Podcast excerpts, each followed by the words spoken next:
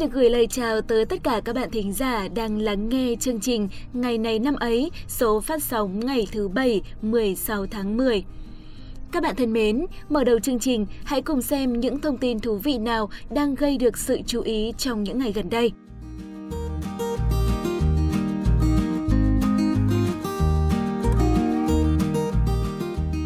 Bộ phim điện ảnh Em và Trịnh kể từ khi được giới thiệu và khởi quay đã nhận được rất nhiều sự quan tâm của khán giả, đặc biệt là những người yêu nhạc Trịnh. Trước đó, bộ phim dự kiến sẽ ra dạp vào dịp Giáng sinh năm nay, thế nhưng vì những ảnh hưởng của dịch bệnh nên bộ phim đã được lùi lịch ra dạp đến năm 2022. Điều này đã khiến cho khán giả khá tiếc nuối bởi vì họ đã chờ đợi khá lâu rồi một bộ phim nói về cuộc đời của nhạc sĩ Trịnh Công Sơn. Tuy nhiên, trong thời gian chờ đợi bộ phim ra dạp, khán giả có thể lắng nghe chuỗi podcast có tên Nắng Thủy Tinh do Galaxy Play thực hiện. Chất liệu của podcast này là 301 bức thư tình do cố nhạc sĩ Trịnh Công Sơn gửi tới người tình Giao Ánh. Đây được coi là một lời động viên dành cho những khán giả luôn yêu mến và chờ đợi bộ phim. Nhóm sản xuất podcast hy vọng bên cạnh sự lãng mạn, chương trình cũng sẽ là nơi chia sẻ tâm tình về tình yêu, về cuộc sống, mang tới những cảm giác thư giãn và bình yên cho người nghe. Podcast Nắng Thủy Tinh sẽ do Hoàng Hà và Avilu, hai diễn viên vào vai Sao Ánh và Trịnh Công Sơn lúc trẻ trong bộ phim dẫn dắt. Số đầu tiên của chương trình đã ra mắt vào lúc 19 giờ ngày 14 tháng 10 trên ba nền tảng là YouTube, Spotify và Apple Podcast. Lại nói qua một chút về bộ phim Em và Trịnh. Đây là một trong những bộ phim Việt tốn kém nhất từ trước tới nay, với kinh phí lên đến 50 tỷ đồng khởi quay từ tháng 11 năm 2020 tại Huế và chính thức đóng máy vào cuối tháng 3 năm 2021 với tổng 5 tháng quay dòng dã. Với gần 1.000 diễn viên quần chúng được huy động, nhiều con đường được chặn lại và sửa sang theo phong cách thập niên 1980-1990. Các đạo cụ thiết kế và phục trang được chăm chút tỉ mỉ để tạo cảm giác hoài cổ. Em và Chị được thực hiện bởi những tên tuổi lớn như đạo diễn Phan Gia Nhật Linh, nhà sản xuất Nguyễn Quang Dũng đảm nhận vai trò sản xuất, nhạc sĩ Đức Trí, giám đốc sáng tạo Hà Đỗ, đạo diễn hình ảnh Nguyễn Vinh Phúc. Phim quy tụ các diễn viên Trần Lực, Avilu, Lan Thi, Hoàng Hà và Phạm Nhật Linh. Vâng thưa các bạn, trên đây là những thông tin chúng mình muốn chia sẻ với các bạn trong phần mở đầu và bây giờ hãy cùng đến với phần tiếp theo của chương trình hôm nay.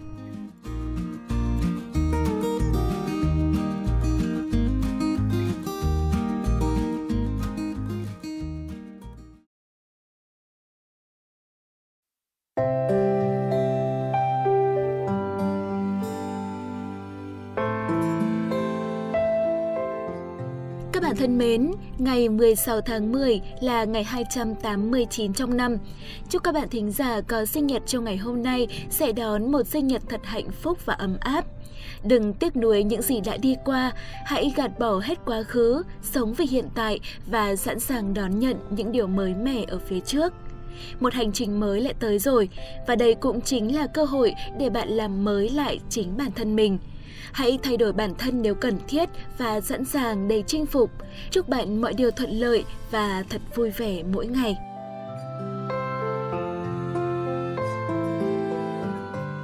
Bây giờ đã đến lúc chúng ta cùng mở món quà tinh thần đặc biệt của ngày hôm nay.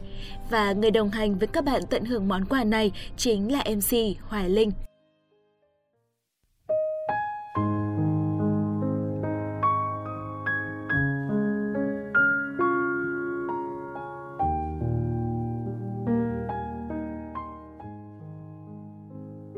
Những thính giả đã thân quen với chương trình, chắc các bạn luôn thắc mắc một câu rằng tại sao những MC có thể luôn có tâm trạng vui vẻ, đều đặn lên sóng mang những câu danh ngôn ý nghĩa đến thính giả?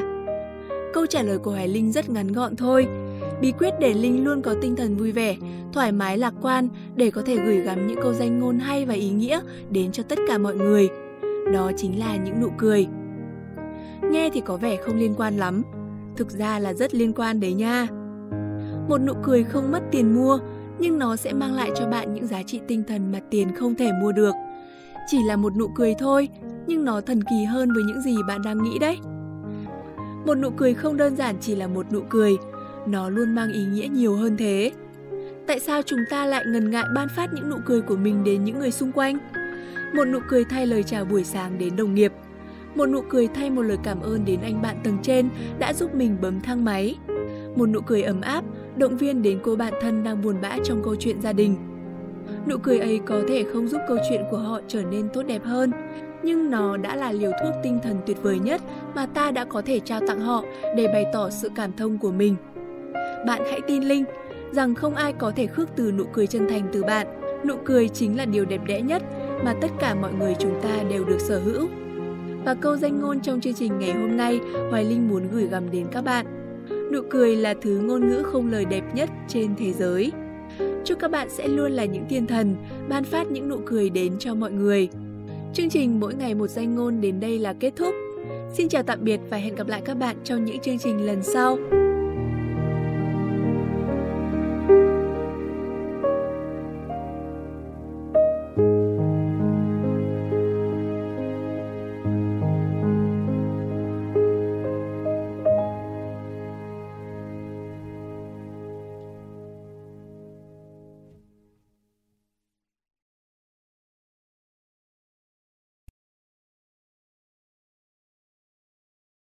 Xin cảm ơn những chia sẻ của MC Hoài Linh. Bây giờ chúng ta sẽ cùng đến với phần nội dung thông tin chính của ngày hôm nay. Hãy cùng chúng mình tìm hiểu xem ngày 16 tháng 10 trong quá khứ đã có những sự kiện đặc biệt nào. Lắng nghe phần nội dung này, bạn sẽ có thêm những kiến thức thú vị, đồng thời cũng có thể sẽ có một ý tưởng nào đó cho ngày hôm nay thêm đặc biệt. Phần nội dung này được trình bày bởi Hiển Vi và Thảo Nguyên.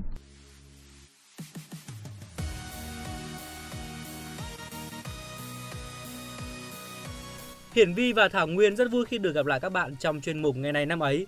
Hôm nay ngày 16 tháng 10, ngày thứ 289 trong năm.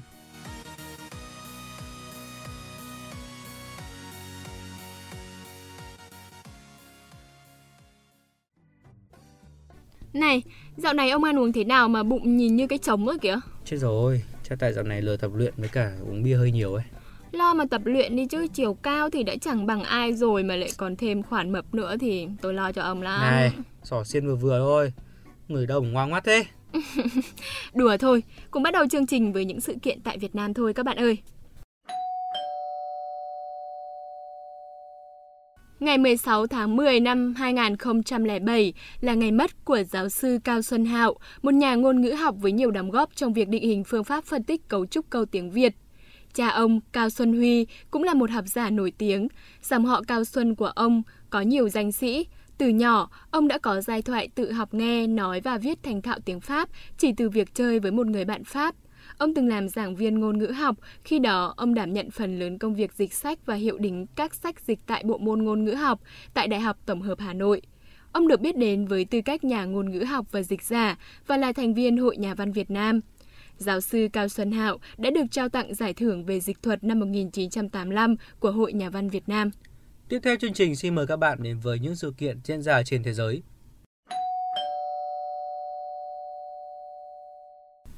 Ngày 16 tháng 10 năm 690, sau khi phế con là Đường Duệ Tông, Võ Tắc Thiên lên ngôi hoàng đế, đổi quốc hiệu từ Đường thành Chu, bà là hoàng đế duy nhất của triều đại Võ Chu từ năm 690 đến năm 705 và trở thành nữ hoàng đế duy nhất trong lịch sử Trung Quốc. Trong 15 năm cai trị với tôn hiệu Thánh Thần Hoàng đế, Võ Tắc Thiên mở mang lãnh thổ Trung Quốc, vươn sang Trung Á, hoàn thành cuộc chinh phục bán đảo Triều Tiên, nội địa khuyến khích phát triển Phật giáo, tập trung phát triển kinh tế xã hội, duy trì sự ổn định trong nước. Tuy nhiên, do tư tưởng nam tôn nữ ti đã ăn sâu trong lòng xã hội phong kiến, lại thêm tính cách độc ác, hà khắc trong việc cai trị khiến đông đảo cựu thần nhà Đường không phục. Cuối đời, Bà sủng ái anh em nam sủng họ Trương, dâm loạn trong cung, khiến nhiều quần thần bất bình. Qua đời ở tuổi 82, bà trở thành một trong ba vị hoàng đế Trung Hoa có tuổi thọ cao nhất, vượt hơn 80 tuổi, chỉ dưới Lương Võ Đế 86 tuổi và Thanh Cao Tông Càn Long Hoàng đế 89 tuổi. Ngày 16 tháng 10 năm 1945, Tổ chức Lương thực và Nông nghiệp Liên Hợp Quốc, viết tắt là FAO, được thành lập tại Canada. Tổ chức này có vai trò là một cơ quan chuyên môn của Liên Hiệp Quốc. Năm 1951, trụ sở chính của FAO tại Washington DC, Mỹ được chuyển về Roma, Ý. Mục tiêu cơ bản của FAO là nâng cao mức sống cũng như mức dinh dưỡng của nhân dân các nước thành viên, nâng cao hiệu quả của việc sản xuất lương thực và nông sản và góp phần vào việc phát triển kinh tế thế giới và giải phóng nhân dân khỏi nạn đói. Ngày này cũng được lấy làm ngày lương thực thế giới World Food Day. Việt Nam thiết lập quan hệ hợp tác với FIO từ năm 1975 đến năm 1978. FIO chính thức mở văn phòng đại diện tại Hà Nội. Trong hơn 30 năm qua, quan hệ hợp tác giữa Việt Nam và FIO ngày càng phát triển theo chiều hướng tích cực. Hỗ trợ của FIO đã góp phần thúc đẩy sản xuất nông nghiệp và lương thực ở Việt Nam một cách có hiệu quả và thu được những thành tựu to lớn. Cho đến nay, FIO đã giúp Việt Nam thực hiện hơn 100 dự án, tập trung vào các lĩnh vực lập chính sách, chuyển giao công nghệ trong các lĩnh vực nông nghiệp, lâm nghiệp, thủy sản, an ninh lương thực, dinh dưỡng. Chúng ta cùng chuyển sang thông tin tiếp theo.